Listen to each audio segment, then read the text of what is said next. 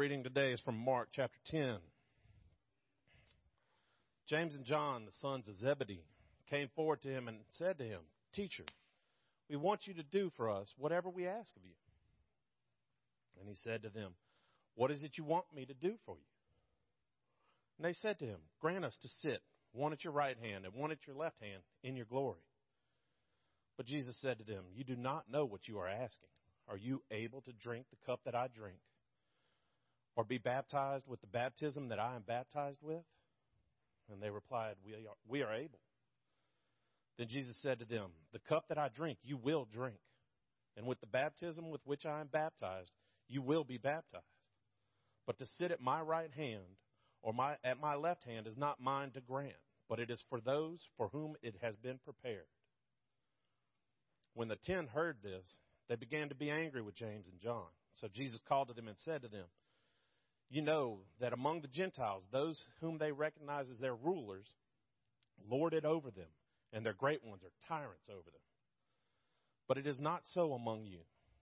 But whoever wishes to become great amongst you must be your servant. And whoever wishes to be first among you must be a slave to all. For the Son of Man did not come to be served, but to serve and to give his life a ransom for many. This is the word of God for the people of God. Thank you, Steve, for the scripture lesson. And wow, how blessed we are with our praise band. And uh, thank you, Bethany, for that song and for all of your participation. we just got to find a way to move you over here and have you more regular with us. We're always appreciative that when she gets to come, and and we've got such talent that are willing to share their talents with us that we just give thanks for that. Let us pause for a moment of prayer before we uh, enter into taking a look at these words that we've just heard and its meaning for our life. Let's ask for God's Holy Spirit to direct us today. Let's pray.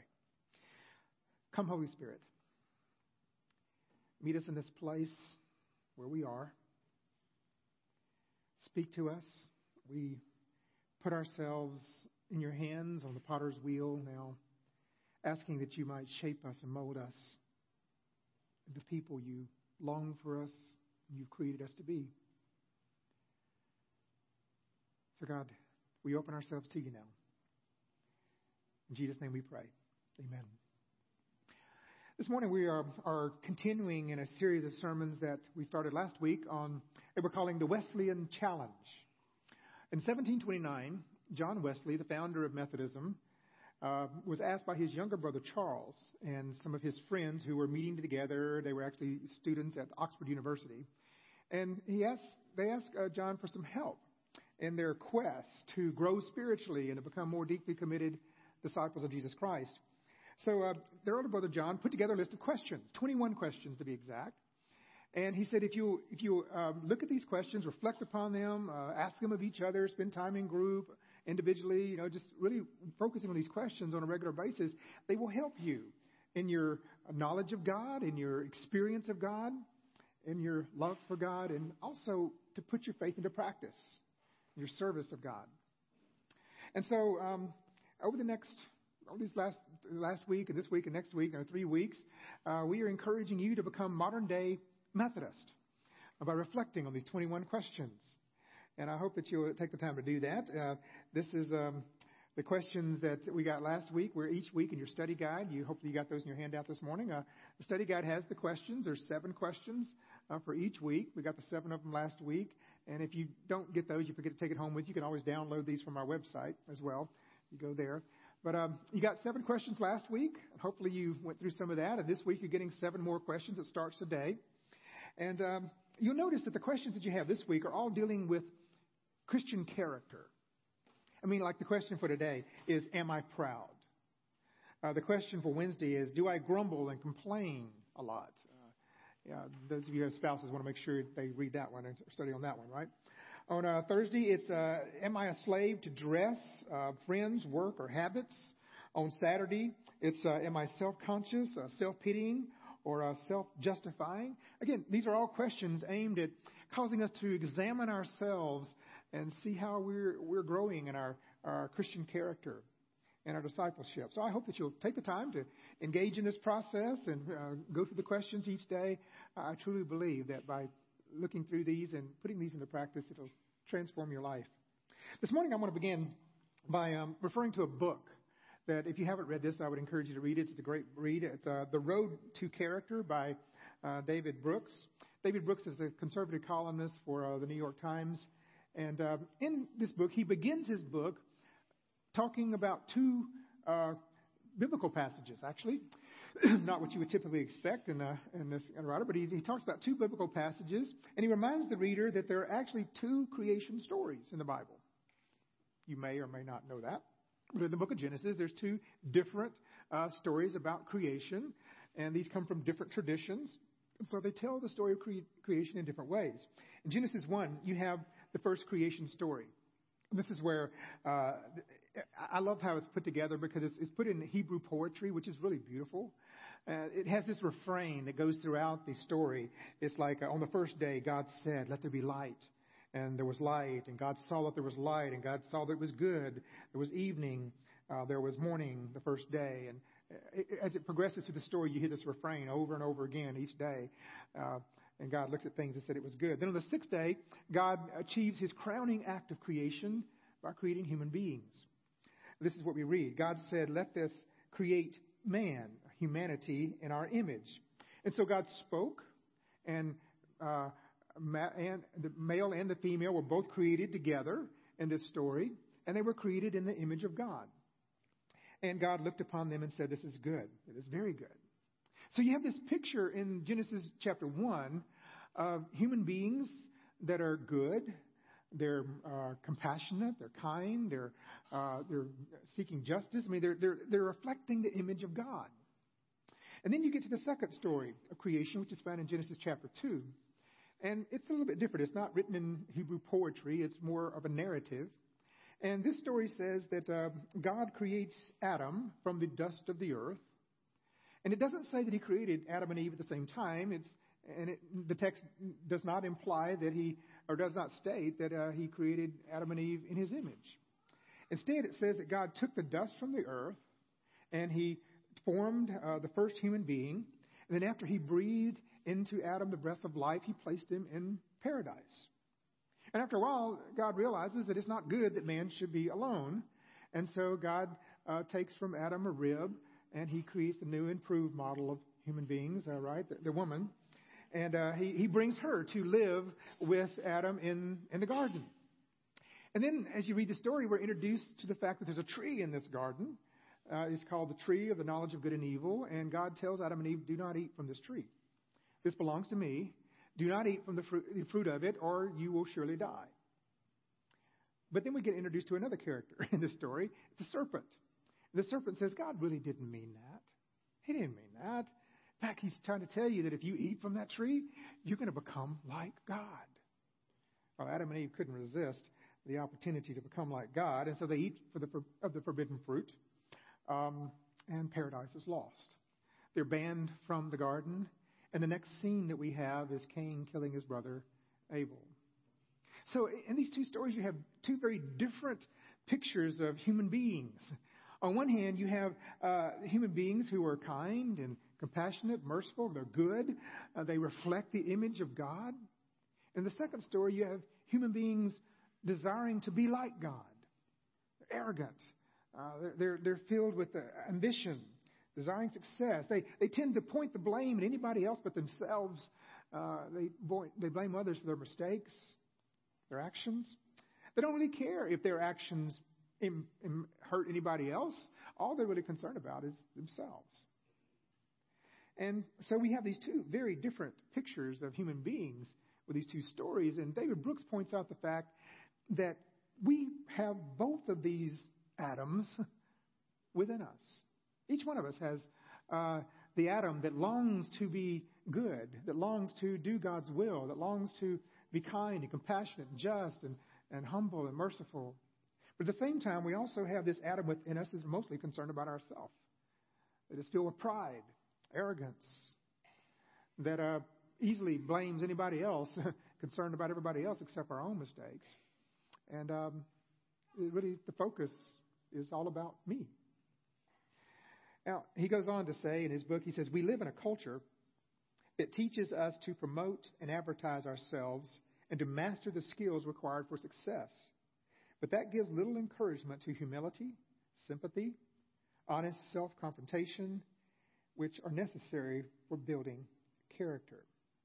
I think this is also true that he says. I mean, you just think about that. It, when you when you go out in the world and try to uh, be successful in the world, you you really have to uh, toot your own horn. You have to, uh, uh, you know, make your own accomplishments known. You have to fill out your resume, and on that resume, you're listing all the accomplishments you've had to try to impress people. Um, we we live in this kind of world where we make stars of certain people, and uh, others are not thought of in that high because these these stars you know, have influence, they have success and power, and and other people don't measure up to that, and so we don't value them the same. This is the kind of world that we live in. This is what the world encourages us to be. So, where can I go where I'm encouraged to be kind and compassionate and merciful and loving and just? Where, where can I go to, to be uh, reflect, learn how to reflect the image of the living God? Well, for me, it's, it's here. It's church. you know, part of what we do on Sunday mornings when we gather in this place is that we we remember who we are and who we are called to be. Uh, we invite God to put us on the potter's wheel, so to speak, where He can shape us and mold us into the people God calls us and creates us to be. Where can I go that reminds me to be that better Adam in myself not the other? It's when I spend time with prayer and God, when I am, um, you know, due to my devotionals myself or with others, when I'm uh, reading the Bible, when I'm attending classes, Sunday school classes, Bible studies, and you know other small groups where people are going coming together to seek God's will for their lives. That's when I experience that. All of those are ways that help us to to uh, to examine and to grow in our Christian character and to become the people God created us to be, those that better Adam of ourselves. And I, I think this is why John Wesley really developed these questions. He was trying to get those first Methodists to um, examine their lives and to try to become the human beings that God created us to be. Uh, the questions that you have for you this week. Uh, the implication is that if you're saying yes to those questions, if you're saying yes to the fact that I am uh, self conscious, self pitying, or self justifying, if I'm saying yes to the fact that I'm grumbling, grumbling and complaining uh, constantly, then the implication is that we are, are giving in to our lesser self. We're becoming more like the other Adam, if that's how we're living. That's our character. Because again, we have the potential to be either or of these things one Adam or the other. They're both within us. It's interesting to note that in uh, the Berkeley University of Psychologist, um, Dacher Keltner actually did, he's done a lot of study of the effects that power has upon human beings. It's a fascinating read. He actually says when you give people power, they basically start acting like fools. you ever notice that?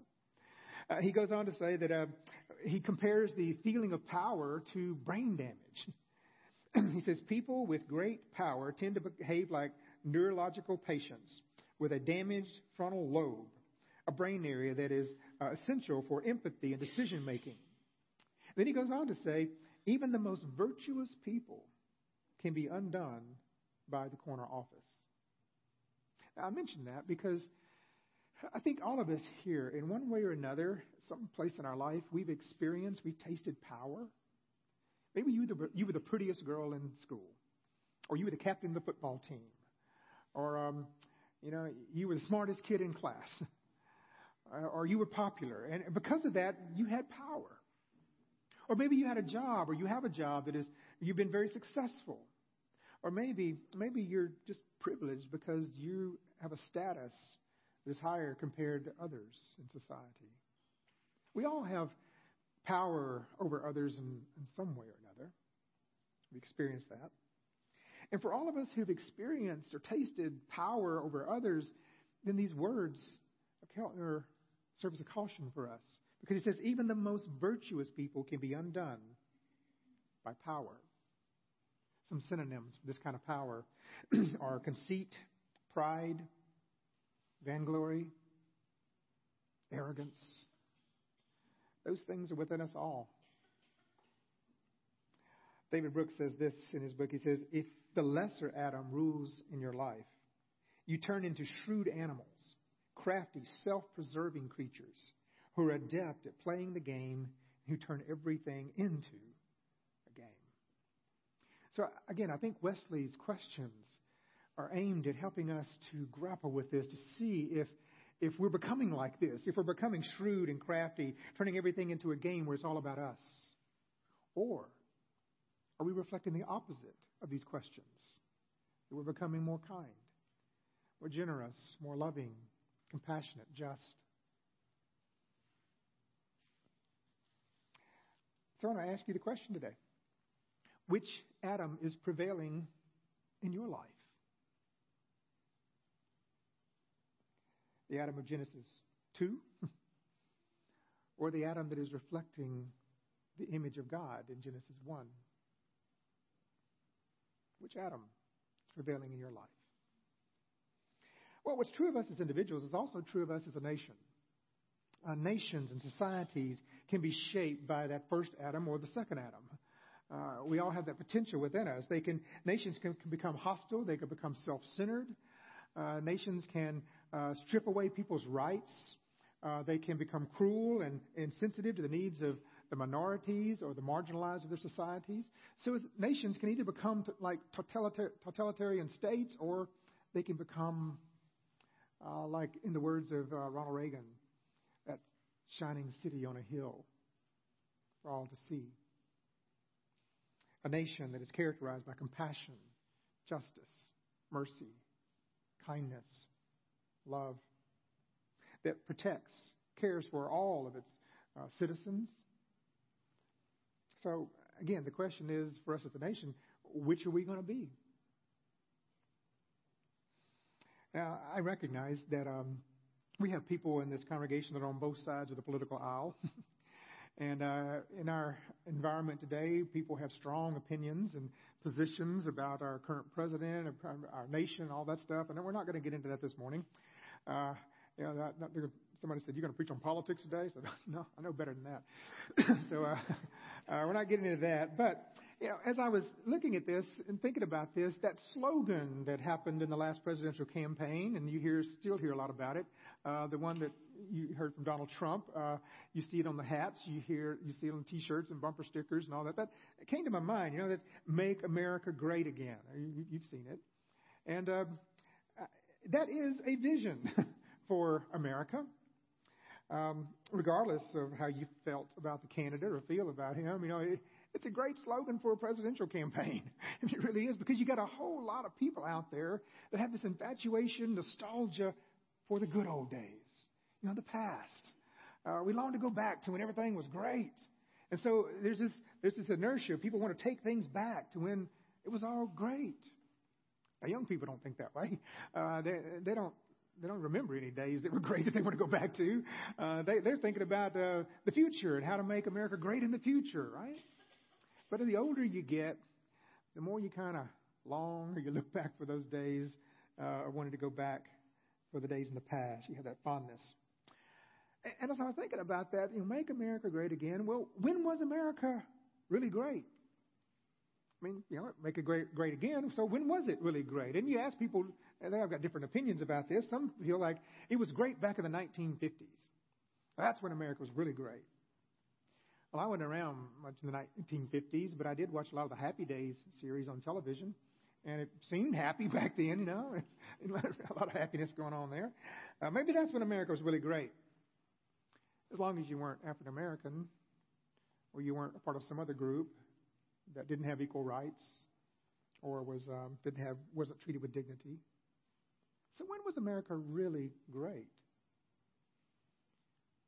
I think for Donald Trump, I mean, I speak for him, but I think he was really reflecting upon the 1980s period. It was kind of the Ronald Reagan era, where there was a, uh, perceived uh, nobility in the office of president, and there was economy was was doing well and coming back, rebounding. You had the Iron Curtain that fell. Um, America was respected all across the world, and maybe that's what he had in mind in his slogan. And and uh, actually, if you look at his speeches, the things that he talks about in his speeches, we, he's talking about how to make America great again. This is what he says: it's, it's, it's to increase manufacturing in America, it's to reduce unemployment, double the growth in the GDP, eliminate the deficit, erase the national debt, debt fix health care so prices don't rise, save Social Security, spend more on the military, and reduce everybody's taxes in the process. Wow, that sounds pretty amazing to me. And I'm thinking, wow, I can see why I want to buy into this. This this sounds great, and I really hope those things happen because a lot of that stuff has been plaguing our country for a long time. But you know, when I think about when America was great, maybe I'm just different, but I don't. My mind doesn't go to when the GDP was four percent increases and all that kind of stuff. When I think about when America was great, I'm reminded of those times when I went to Washington D.C. with my family. Uh, now, for me, the first time I went to Washington D.C. when I was 46 years old. Now, how many of you have been to Washington D.C.? Yeah, a lot of you have. For me, it was just just crazy. I, I was I was so amazed at all the get to see you know the White House and you see the Smithsonian and the, the Washington Monument and the House of Congress and all these things. It just it was so cool. And um, one of the things that really impressed me the most was going to those monuments in Washington D.C. And we got to see a lot of those monuments during the day, but the most um, memorable time for me was when we got to take the night tour. I don't know how many of you did that. We take the night tour to the, to the monuments. It's just, oh, they're so beautiful, and I still remember them all. this is actually one of them you get to see there. The night is just picturesque. This is the, the Jefferson Memorial. And uh, this was an exi- this is a memorial that was actually uh, designed after the Parthenon in Rome. And um, in the center of it, you have uh, Thomas Jefferson, kind of where Rome, that's where the God would be, you know, Thomas Jefferson Center, and he's surrounded by words that have been immortalized from this man. The most important words were, We hold these truths to be self evident, that all men are created equal, that they are endowed by their Creator with certain inalienable rights, among which are life, liberty, the pursuit of happiness. Now, seeing that, reading those words, just reminded me that this is part of what makes America great. That we were a nation born on these convictions. Uh, we then traveled to the next memorial, which was the uh, Lincoln Memorial. And the Lincoln Memorial, uh, it's a beautiful, picturesque thing. It actually was um, was patterned after the Pantheon in Athens. And uh, inside, there's you know Abraham Lincoln sitting in the big chair, and on one side, either side of him, you have the words the Gettysburg Address, and you have the second inaugural uh, address on the other side. And what he's remembered for in that memorial is how he preserved the Union. But, you know, what do most people remember Abraham Lincoln for? how he um, ended slavery. And that we are going to be a, a country that actually puts into practice the things that we say, that we're going to be a country that where all men are created equal and they are endowed with their creator, certain inalienable rights. When I reflect upon that monument, it, you know, it causes me to remember just this is what makes America great, how we were torn apart as a country, and yet what prevailed was human rights for all. Uh, not everyone has seen this next monument. Uh, it's actually the Theodore Roosevelt, um, Frank, Franklin Delano Roosevelt, uh, excuse me, Franklin Delano Roosevelt, not Theodore Roosevelt um, Memorial. And uh, it's a it's a really interesting memorial because it's kind of spread out. It's a big place. You can go walk from one thing to the next all over the place. It's it, uh, at, the, at this um, particular thing, the top there, you'll see uh, inscribed, "I I see one third of a nation ill housed, ill clad, ill nourished." And on the left, you're going to see uh, seniors uh, who are without Social Security at that time, and few had pensions. And even if they did, uh, when their company went bankrupt during the Great Depression, they lost everything. And then on the other side, you see men standing in the bread line who are out of work. And then the stone plaque at the center of this has a quote from FDR The test of our progress is not whether we add more to the uh, abundance of those who have much, it's whether we provide enough for those who have too little. for me, that's part of what makes America great that we care about the needs of others in this country, particularly those who are weak and vulnerable. Another monument that really stuck out for me is the World War II monument. And here you get to see and read about all the various battles that took place in World War II and how 291,000 men and women this, from this country died to protect the liberties and the freedoms we have and to save others who were facing oppression. 291,000 men and women in this country gave their life sacrificed for another. That's part of what makes America great. Our willingness to do this. Another memorial that um, is pretty impactful is the Martin Luther King Jr. Memorial. It's actually not too far from where Dr. King got on the steps of the Lincoln Memorial and addressed and gave his uh, speech where he cast another vision for America. You remember how he gave his I Have a Dream speech. He's saying America will be great when we're actually living up to what we say we believe. And all people are cre- that all people are created equal. When little black children and little white children can play together. When people are judged by the quality of their character, not by their skin. Again, this for me is part of what makes America great. When we're striving to live into that character and those values as a country. Here lately, we've been seeing some other scenes on our television sets, such as this one. Uh, during the hurricanes, we've seen lots of pictures of how people from our country have come all over to Texas and to, to now to Florida, and we had it happen here last year. Um, and again, this is what part of what makes America great to me is how we come together in times of crisis and tragedy, and we, we help each other out. That's part of our DNA and who we are. Now, I do believe that there is a greatness in having a good economy, you know, where people have jobs and have opportunities.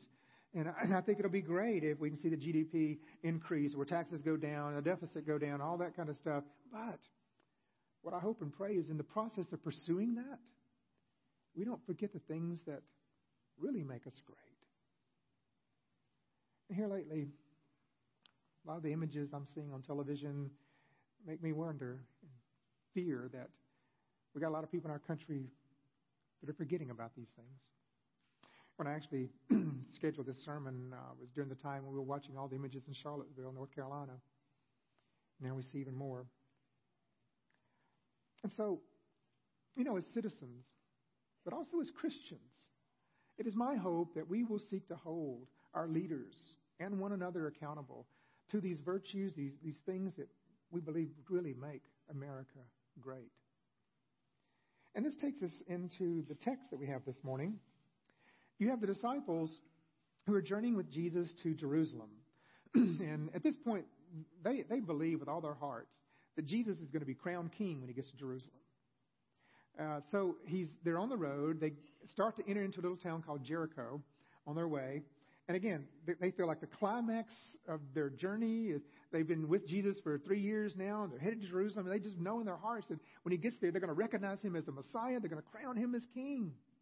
But Jesus keeps trying to tell them that's not what's going to happen, guys.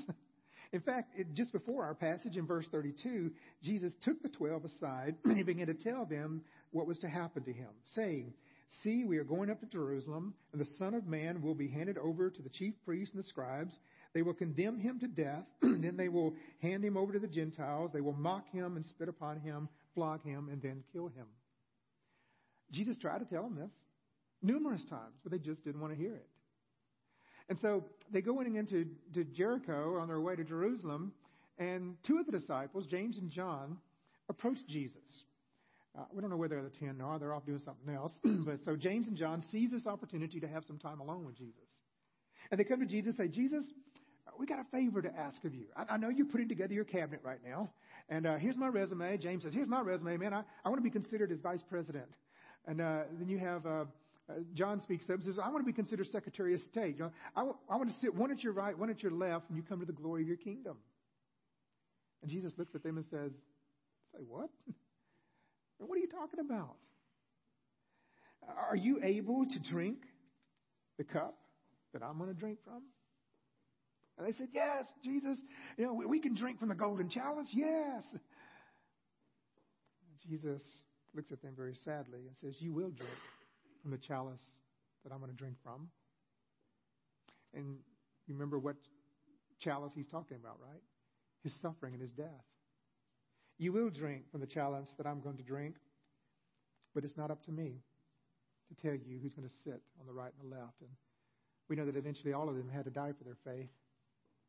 They didn't understand at this point. Now, at this point, which Adam within James and John is driving them? it's the Adam of you know, seeking power, status, arrogance, ambition. And then we hear how the other ten disciples, they noticed James and John speaking to Jesus over in the corner there, and the text says they got angry at James and John. Why did they get angry at James and John over this? Because they wanted the same thing. And they were just upset because James and John beat them to the punch. And, uh, you know, it's kind of just a funny story. Again, which Adam is motivating them? It doesn't end there, though. Even on the night when Jesus got in the upper room, his last night, the night he was going to be arrested, uh, we're told by Luke that the disciples are whispering among themselves. What were they whispering about? Who's going to be the greatest when he gets to his kingdom? Which, which of us is going to be the greatest? Be in the seat of honor.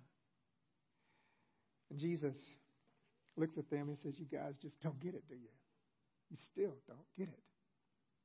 Then John's gospel tells us that Jesus at that point robed himself like a slave and he got on his knees and he washed their feet. He said to them, You call me Lord, and rightly I am, but I have shown you what it means to really be great. He took the role of servant. In Mark's gospel, he says, Whoever wishes to become great among you must be your servant. And whoever wishes to be first among you must be a slave of all. For the Son of Man came not to be served, but to serve and to give a life as a ransom for many. So, how does Jesus define greatness? As he hangs on a cross the next day, which Adam does he model for us? He's the Adam that is reflecting the image of God, who lays down his life for others. And this is what we are called to be. So here's my prayer, my hope. You know, I truly pray for our president. I pray for our leaders because within them are both of those Adams. And I'm praying that God help them to, to um, be, their, be their best noble self, that the best Adam will emerge in who they are and what they do. I'm praying that under the weight of the responsibility they have, that they'll lean on God, they'll turn to God, and that uh, God will help them bring out their best self, that their character will be ennobled in this process. That's my hope and prayer. I also pray for us as a nation. I pray that uh, we try to aspire to our greatest self as a nation, our greatest character, to be true light for others, staying true to those values that really make us great. But I also pray for us as individuals because that's where it begins. I pray that uh, we might reflect the Adam within us that brings forth the best of who we are. Help us, oh God, in this. Help us, I pray. I want to end with a, a quick little story. It's an African American story. Some of you may have heard this. it's about a little Cherokee boy who was being bullied at school. And uh, he comes home one day after school. He's crying. He's upset. He's been picked on. He's uh, just he's angry. And and um, his grandfather comes to him and asks him, He says, "Well, what's going on?" He says, "I got this boy at school who's picking on me. He's he's bullying me. He's he's he's hurting my feelings. All this stuff's going on. I just hate him. I just hate him." And the grandfather at that point said, "Son, remember, there are two wolves within all of us. One wolf is like a protector who is kind and he wants to do what is good. He wants to take care of the weak. The other wolf is like what you're seeing in that bully. He doesn't care about anybody but himself. He seeks power at the expense of others. It's all about him. These two wolves live in us all. And the boy then said, Grandpa, well, which wolf is going to win? the grandfather says, whichever wolf you feed. So I ask you today, which wolf are you feeding? Which Adam is prevailing in your life? The fact that you're here today says that you're seeking to encourage that better Adam to emerge in your character and your life. So let's pray together that God helps us in this process. Join me in prayer. Lord God, help us. Help us to be the people that you created us to be. You are the potter, and God, we put our lives in your hands and ask for you to shape us, to um, work with your Holy Spirit to bring out the best of who we were created to be. Help us to reflect your image, practice loving kindness toward others.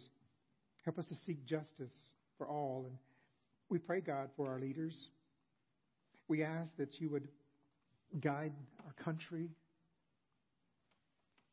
that we might truly be great in your eyes. Lord, this is our prayer. We pray it in the name of Jesus. Amen.